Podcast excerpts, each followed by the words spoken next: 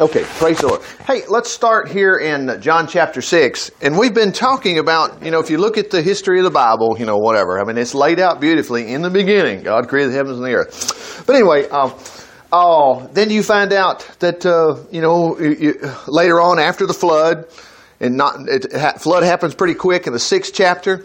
And then by the end of the 11th chapter, you have a genealogy that shows you that Abraham was born, okay?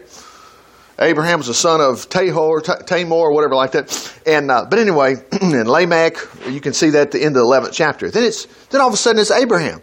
Well, what do we know from Abraham? Well, he is the father of many nations, of course, but he's also it's Abraham, Isaac, and Jacob. Jacob's kids are the children of Israel. Whatever. So anyway, and then later on, you see after they wind up coming out from under Pharaoh, oh, all of a sudden they start having the nation of Israel. Okay, you hear about that. And then, but most of us have been schooled about Jesus, which is great. We hear more about Jesus than we've heard much of the stories in the Old Testament.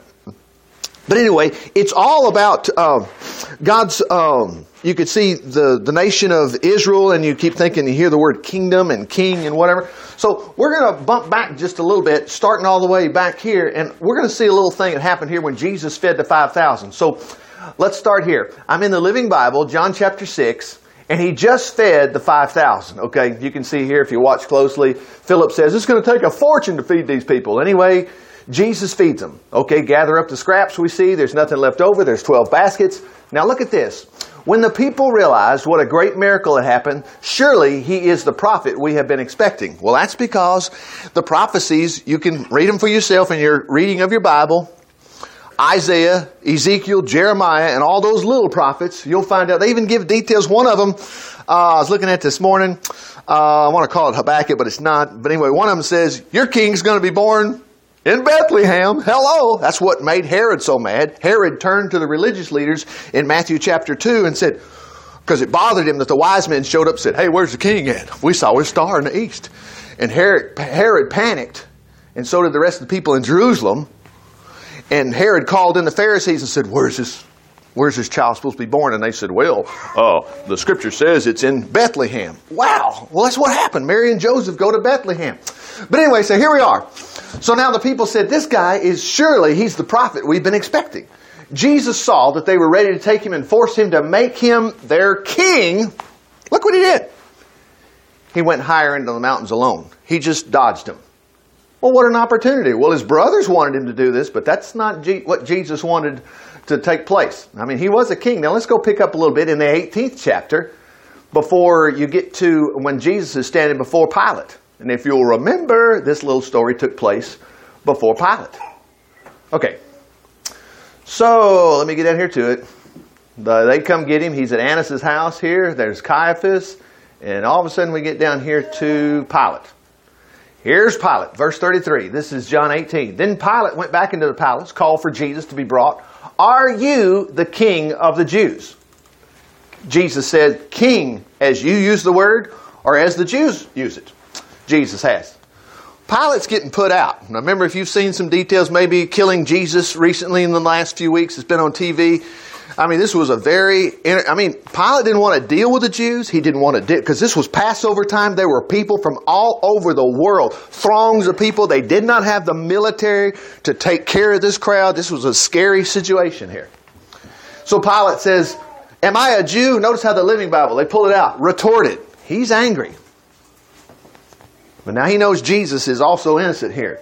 Your own people and their chief priest brought you here. What have you done? And Jesus said, uh, oh, oh, Jesus then answered, I am not an earthly king. Now, wait a minute. He didn't say he wasn't a king. He said, I'm not an earthly king. I'm not an earthly king. If I were, my followers would have fought when I was arrested by the Jewish leaders.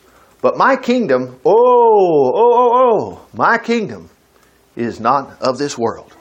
And of course, you remember the rest of the story here. Now, I want us to go back. Let's pick up starting at the front end of when a lot of this stuff took place. This is just a few years before uh, King David. We're going to start here at Samuel, but we're going to go to Samuel chapter 2. Samuel is already born. Oh, matter of fact, Hannah's his mother. She's excited because she was just like you and I. You could have a problem in your life, whether it's at work or financial or whatever it is. She and her problem, chapter 1, she couldn't have any kids, and she was being taunted by another woman in her family. Her husband had two wives, and the other woman in the family was saying, "Hey, hey, my your our husband loves me more than you because I can have kids and you can't." She was tormented by it, but anyway, she asked the Lord for a child, and God gave her a child. She named him Samuel, which meant asked of God. Now she is having a fit here going, praise the Lord, praise the Lord. Notice what she says. The Lord has solved my problem. And He'll solve any one of yours too. But let's pick up with some history here. So here we go. So they returned home without Samuel. Now you gotta understand, Samuel is a little bitty kid. His mother every year would make him an ephod, which actually basically we'll just call it a Methodist robe. I mean, I grew up Baptist, and I never seen the Baptists except for the choir members wear robes.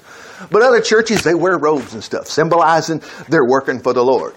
Well, that's what they had in the Old Testament. These fellows that worked in the temple, they had robes. So anyway, but she left Samuel.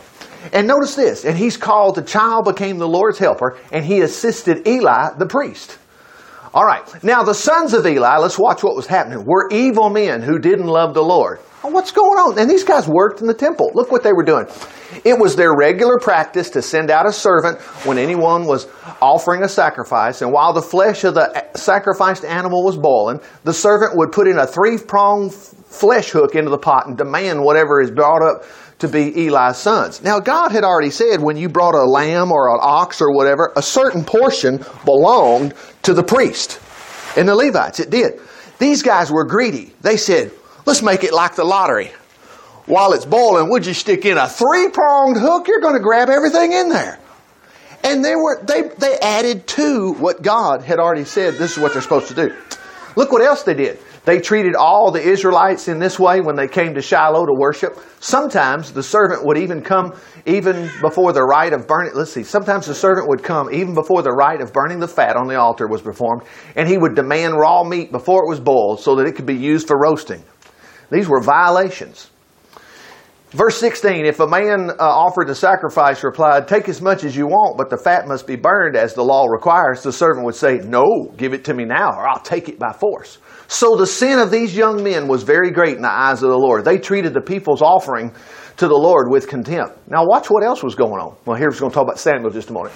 Samuel, though, was only a child. He was the Lord's helper. He wore a, linen, a little linen robe, just like the priest. Boy, how cute. Each year, his mother made him a little coat, just like I said, and was brought to him when she came with her husband for sacrifice. Now, you imagine this little guy? But now listen, she promised the Lord. She said, if you give me a son, I'll give him to the Lord. Now, you can tell what's fixing to happen here.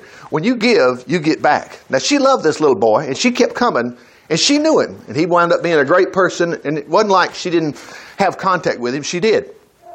But if you'll notice in the next few scriptures, because she gave her son to the Lord, she had a whole house full. Look at this next verse.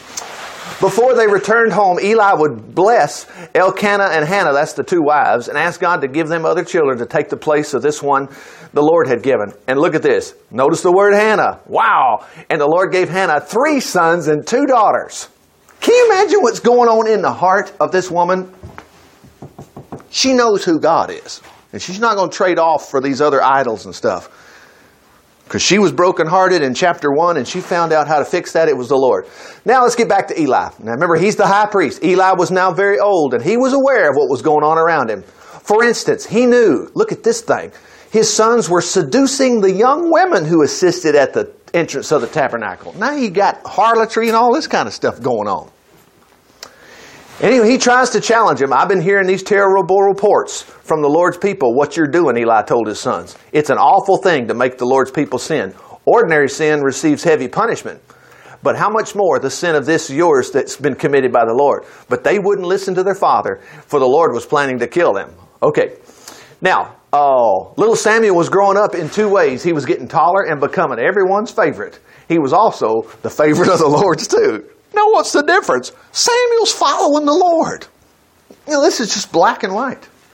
One day, a prophet came to Eli, and he gave him this message. He said, Didn't I demonstrate my power when the people of Israel were slaves in Egypt? Uh, Passover, yeah, we got out. Remember all that? Didn't I choose your ancestors, Levi, from all among all his brothers to be my priest and to sacrifice on my altar? Anyway, basically, he's going to say, But you guys are making clowns of yourself. And anyway, you're being greedy and all this kind of stuff. And anyway, he, sa- he goes on to say, Your sons are going to die. You're going to be all overrun. That's what's going to happen. Anyway, he says, I'm going to put an end to your family. Nobody's going to serve as priest. Every member will die before his time. None shall live to be old. Now, wait a minute. Well, what about us? You know, only the good die young. Why does the scripture always tell us, you know, that we're supposed to be living long? And why do they point out something about uh, not living to be old? Because the, you have the Lord's promise. Honor your father and mother to be well with you, and you'll live long. It's called the first commandment with promise. But we find it, we kind of call it the first obligation. And we think later on, because maybe car wrecks or something or whatever, we worry ourselves silly, we think something's going to happen to us. No. And don't worry if you didn't honor your father and mother, you still got Jesus. He honored his father for you, he died for your sins. It's never too late. but anyway, but he says, You will envy the prosperity I give my people. Oh, you mean God's going to give us prosperity? Hello, oh, yes, he will. Oh, it's all over the scriptures. But anyway, he says, You're not going to get involved in it. They're going to be in distress and need. Not one of them will live out his days. Now remember, we're not Eli in that family. What about us? Oh, I remember that Moses saying this when he got the children of Egypt, Israel out of Egypt. He told them, he said, the number of your days I will fulfill. That's, that's Exodus chapter 22. A promise. He says, but those that are left are going to live in sadness and grief. Well, I got sadness and grief now. Well, you should hit your knees in prayer. That should be gone. We should be the happiest people ever. Their children are going to die by the sword. What if I get shot? Our nation, you're not going to die by the sword. Do you see the parallel between you and these crazy kids? And to prove that I have said this will come true, I'll cause your two sons, Hophni and Phinehas, to die on the same day. Now listen, they had this coming to them, okay? He said, then I'm going to raise up a faithful priest who will serve me and do whatever I tell him to do. Now you think about Jesus a second. And this guy's a prophesying. Who's he talking about? I'll bless his descendants his family shall be priests to my kings forever. Then all of your descendants shall bow before him. And he says, begging for money and food. Please, they will say, give me a job among the priests so that I can have enough to eat. I tell you, that's about Jesus and about you right there. Let's carry on. Next familiar chapter. Meanwhile, while Samuel was helping the Lord by assisting Eli, watch what happens here. Messages from the Lord were very rare in those days. Well, it wasn't God's fault. Can you imagine going to the temple? You're trying to bring your sacrifice, and as soon as you get there, they go, Well, you don't really need to give Hey, hey, and you got two cows? Don't bring your good cow up here. Bring your bad cow. God spoke through one of the prophets, and he said, You try to do that to the governor, I mean, to the king. He said, I'm so mad at y'all. You're supposed to bring a spotless lamb, and you bring the one that's got three legs. He said, and the Lord spoke, and he says, Try to do that to the king. See what he thinks about that. Oh, yeah, just give me your crappy stuff. No. Uh-uh.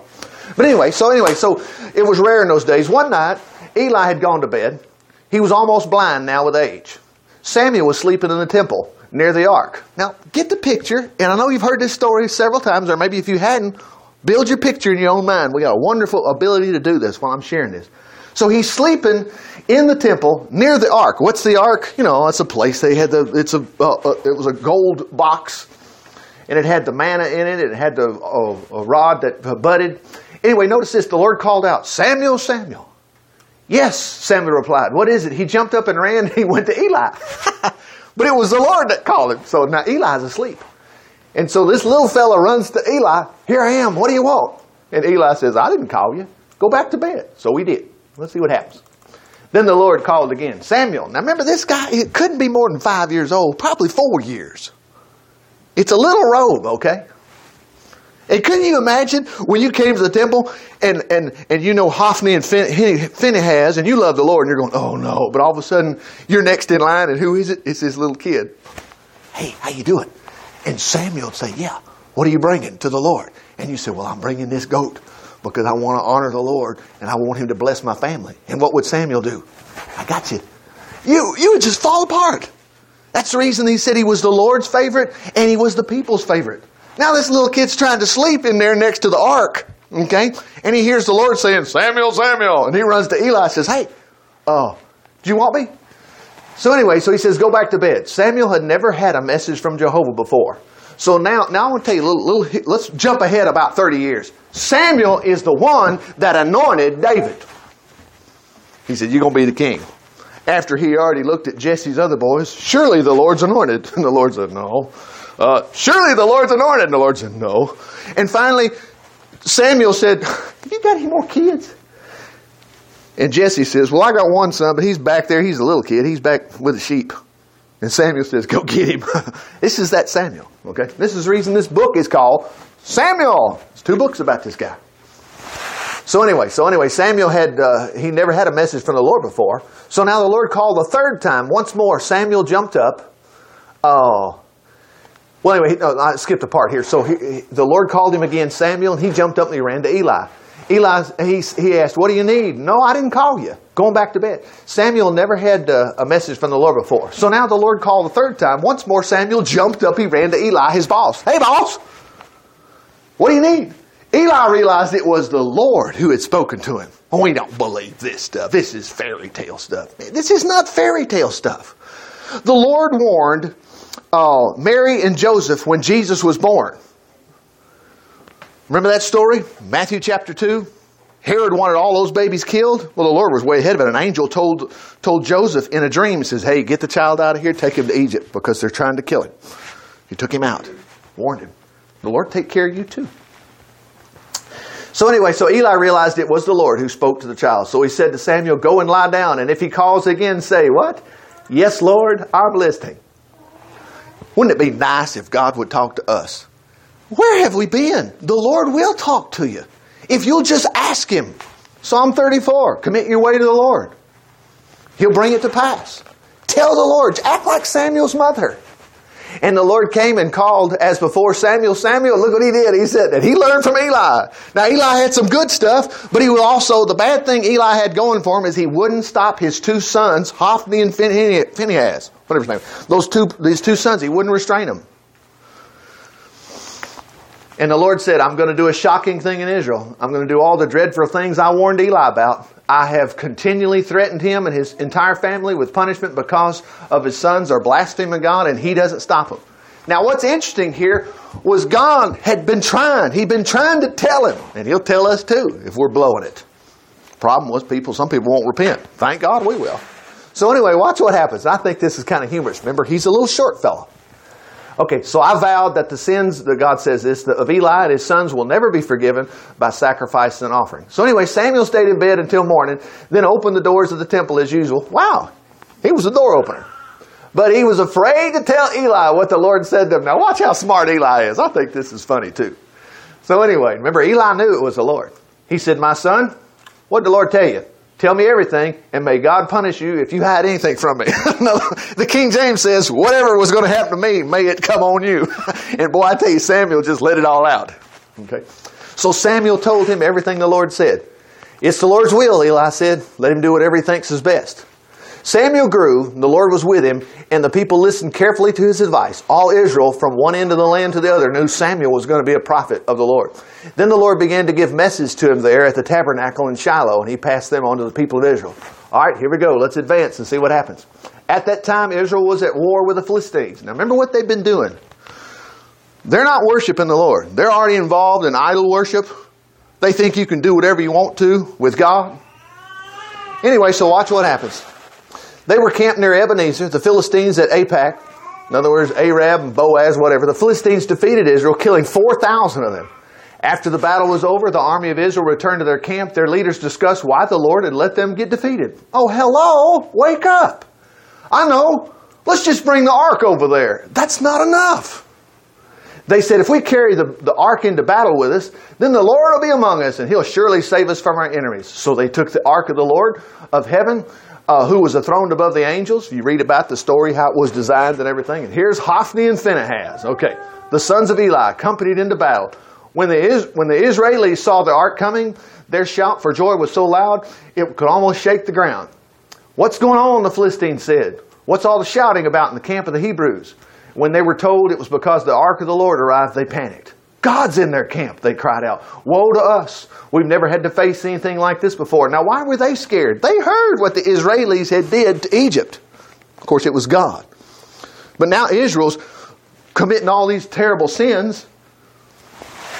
And anyway, they said, Who can save us from these mighty gods of Israel? See, boy, that's a plus for us. I mean, ain't nobody going to get us out of trouble like our God can, and He will. These were the bad guys saying, We're in trouble now.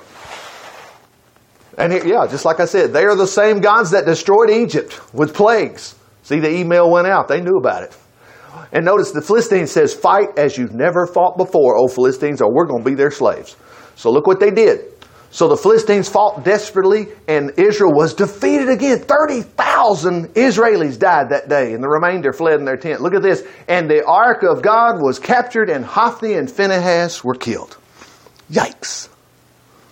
Now remember, that's because these guys, man, they were, they were, Aaron lost his two sons on the first day. His two sons thought, hey, Dad, I got a new idea.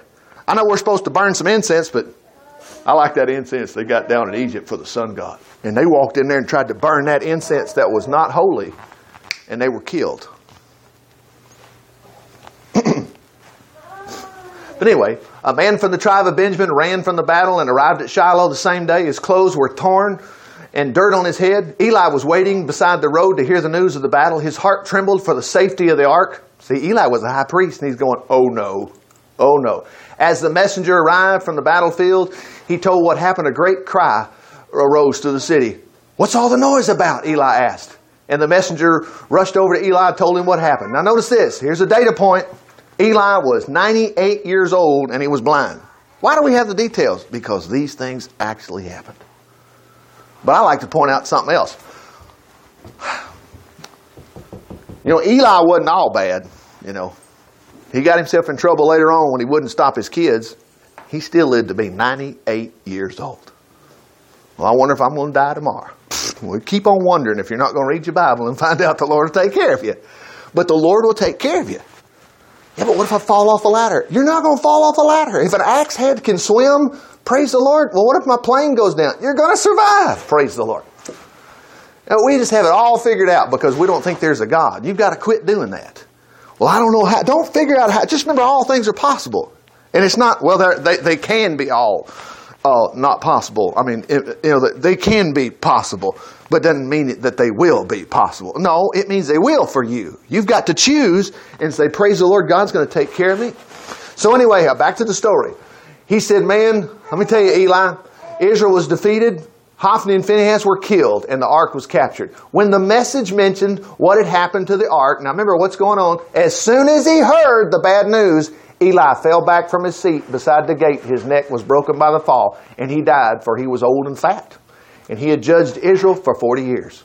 Wow. Now, guess what? Here's something you probably have heard, didn't remember the story. Eli's daughter in law, Phinehas' wife, when she was pregnant, heard the ark had been captured and that her husband, father in law, was dead, her labor pains suddenly began. So now she's in labor. Here we go.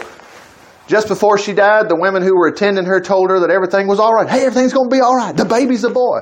She did not reply or respond in any way. Then she murmured, The name of the child shall be called what? Ichabod. We hear that in our American culture today. We hear people say, Well, Ichabod, buddy. You know. And that means the glory is departed. So what does it say? Yeah, for glory. Israel's glory is departed. Oh, yes, the Lord's fault. No, it's not.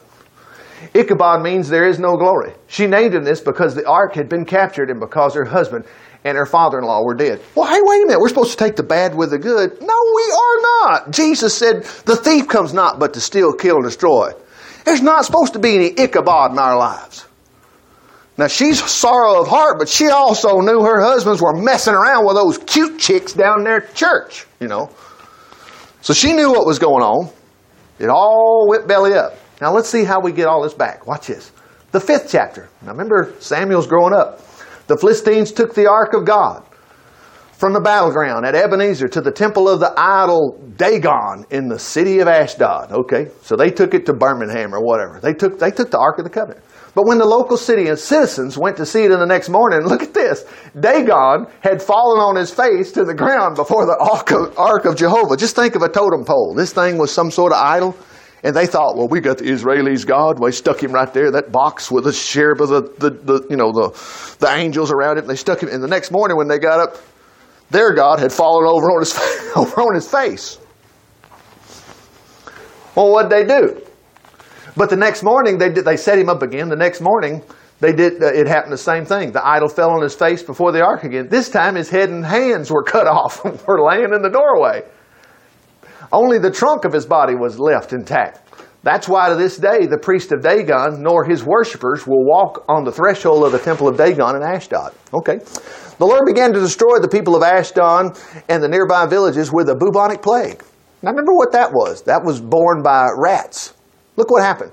When the people realized what was happening, they said, We can't keep the ark of God of Israel here any longer. We'll all perish along with our God Dagon. Uh, so they called a conference of all the mayors, the five cities of the Philistines, how they could dispose of the ark. The decision was to take it to Gath. But when the ark arrived at Gath, the Lord began destroying the people, young and old, with the plague. There was a great panic. So they sent the ark to Ekron, but the people of Ekron saw it coming. They cried out, They're bringing the ark here. They didn't want it there. So they summoned the mayors again and they begged them to send the ark back to its country, lest the entire city die, for the plague had already begun. Great fear was sweeping across the city. Those who didn't die were deathly ill and there was weeping everywhere. Now, what's going on here? Remember, these people that don't know God are trying to touch the ark, trying to do something with it? Chapter 6 The ark remained in the Philistine country for seven months in all. Then the Philistines called the priests and the diviners and asked them, What can we do about the ark? What sort of gift shall we send them to return it to its own land. Now, part of the plague that was affecting them, the King James will tell you it was uh, uh, uh, hemorrhoids. Yikes. Yeah, everybody's breaking out with hemorrhoids. Now, you can figure that one out, okay? Yes, send it back with a gift, they were told. Send a guilt offering so that the plague will stop. Then, if it doesn't, you'll know God didn't send the plague upon you after all. What guilt offering should we send? And they said, well, send five golden models of the tumor. King James will say hemorrhoids. Can you imagine that? A gold hemorrhoid. I mean, remember, these are pagan people. They don't know nothing. And they're trying, I mean, people are being killed everywhere. And then notice what else. And then five gold models of the rats. That's the bubonic plague that was in, uh, uh, same thing we had in, uh, in London at that time, killing a lot of people in Great Britain. Born of rats. So they made five, you know, I'll just show you. Watch this. That's verse 4. Let's put the King James. Uh, yeah, there you go. Five golden emerods. That's hemorrhoids, is what that is. you look it up yourself. But anyway, that's, that's exactly what that stuff is. And then make five golden rats. Okay. Uh, so the models of the tumor, uh, let's see, and five and five models of the five. Excuse me, five models. Cancel. Five models of the rats that ravaged the whole land, the capital cities, villages alike. If you send these gifts, uh, uh let's see, then praise the and, and then praise the God of Israel. Perhaps he will stop persecuting you and your God. Don't be stubborn and rebel, rebellious as Pharaoh and the Egyptians were. Now, how come they're so smart to know that? Listen, there's only one God. Nebuchadnezzar figured this out too. He figured out, you know, there ain't but one God. Okay. They wouldn't let Israel go until God had destroyed them with dreadful plagues. Now build a new ark, I mean a new cart, hitch it by two, with two cows that just had calves cows that never been yoked, shut the calves away from them in a barn. Place the ark on the cart beside a chest containing the rats and the tumors. Let the cows go wherever they want. If they cross the border of our land and go back to Beth Shemesh, then you'll know it was God who brought this evil upon us. If they don't and come back to their calves, we'll know the plague was just simply a coincidence. Anyway, so they did what they said they were going to do. Uh, the two cows with the new calves were hitched to the cart, whatever, and, and the cows were in the, the calves were in the barn. The Ark of the Covenant and the chest containing the gold rats and tumors were placed in the ark. Sure enough, the cows went straight across the road. They headed to Jerusalem, or whatever. They headed to the land of Israel. The people of Beth Shemesh were reaping wheat in the valley. When they saw the ark, they went wild with joy. Well, I guess so. The cart came into the field of a man named Joshua and stopped beside a large rock. So the people broke up the wood and the cart for a fire and killed the cows, sacrificed them as the burnt offering. Several men from the tribe of Levi, that's good. They're supposed to. Only the Levites can do this. uh, containing the gold rats and the tumors and whatever from the cart, and they laid them on the rock. Many burnt sacrifices that day. Okay. And anyway, notice what happened. The, the five Philistine mayors, they watched for a while. They returned home that day. they saw this whole thing. The five gold models of tumors, which had been sent to the Philistines as guilt offerings, were uh, given to the Lord from the mayors of the capital of these cities. There's five cities. The gold, the gold rats were to placate to, for the other Philistine cities, both the fortified and the countries, all this kind of good stuff. Okay, now you have a note here that uh, same thing happened with Aaron's sons here. Some guys, look what they did. The Lord killed 70 of the men from Beth Shemesh because they looked into the ark. Now, this happened before. Now you say, man, I think uh, God's being tough. Uh, you got to understand, you know, God's holy. And this points back to Jesus. When Jesus died on the cross, the veil in the temple was broken from top to bottom. And now we have what's today is all of us can go in there. But at this time, they couldn't. And notice what they, what they said. They said, Who can stand before Jehovah, this holy God? They cried out. Where can we send the ark from here? So they sent messengers to this town and told, the Philist- uh, told them that the Philistines had brought the ark back. And they said, Hey, come get it. Now, during David's time, David tried to bring this ark back up, and it was about to fall, and one of David's men tried to catch it, and he died. But now the ark stayed at this fellow's house. They were scared of it, and David didn't want to mess with it either. Guess what happened to the guy's house that it stayed at? He was totally blessed. That ark stayed there for six months, and I mean, I mean, his whole life was completely blessed. What do we have today? You got the same thing. Same thing belongs to us. Now, the men at this town, they came and took the ark to the hillside of the home of Abinadab and installed his son Eleazar to be in charge of it. The ark remained there for 20 years. During that time, all Israel was in sorrow because the Lord had seemingly abandoned them. Oh, really? Watch this. Samuel said to them, If you're really serious about wanting to return to the Lord, get rid of, there it is, your foreign gods and your Ashtaroth idols. Determined to obey the Lord, then He'll rescue you from the Philistines. Now, you got to understand that this was the most pressing problem, but it could be any problem. I mean, Israel shaking in their boots, thinking we're going to be run over by another mob of people. And Samuel says, Here's what you do. Now let's just see if this is what's going to take place. Yeah. Samuel said, Come to Mizpah, all of you, and I'll pray to the Lord for you. Now, why is he going to pray to them? They're in trouble. So they gathered there in great ceremony. They drew water from the well, poured it out before the Lord. They also went without food as a day of sorrow for their sins. So it was at Mizpah that Samuel became Israel's judge. Remember, he was a little fella, now he's gotten to be older.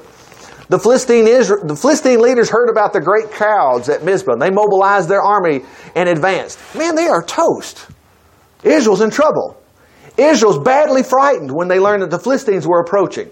Plead with God to save us. They begged Samuel. Samuel took a suckling lamb and offered it to the Lord as a whole burnt offering and pleaded with him to do what? Help Israel. Now, again, why do we have the details? This battle's come and gone, it's over with, because you and I face battles. This is a no brainer. Praise the Lord. We're going to do the same thing. Just as Samuel was sacrificing the burnt offering, the Philistines arrived for battle. Now, hold it, we're having church right now. Wait just a minute, we're not ready. Oh, it don't matter. That don't matter. But the Lord spoke with a mighty voice of thunder from heaven, and they were thrown into confusion. The Israels routed them and chased them from Mizpah to Bethkar, killing them along the way. Along uh, anyway, along the way, Samuel took a stone. Here we go. Watch this. Placed it between Mizpah and, just, and named it Ebenezer. How many times have we ever heard the word Ebenezer? What does it mean? The stone of help. Every time you watch the Christmas Carol, you should remember Ebenezer Scrooge. Ebenezer means what? The stone of help. Who's he going to help? Oh, he's going to help grace. He won't help the rest of us. No. Ebenezer, the stone of help. He will help me. He will help me. Now, we could be like Jesus said. They can take the stone that the builders had selected and just pitch it. It's the cornerstone. I'm not pitching it. He is our help. Look at this. For the Lord certainly helped us. So the Philistines were subdued and didn't invade Israel at that time because the Lord was against them throughout the remainder of Samuel's lifetime. Praise the Lord. The Israeli cities between Ekron and Gath had been captured by the Philistines and were now returned to Israel. Wow! Man, they got their property back.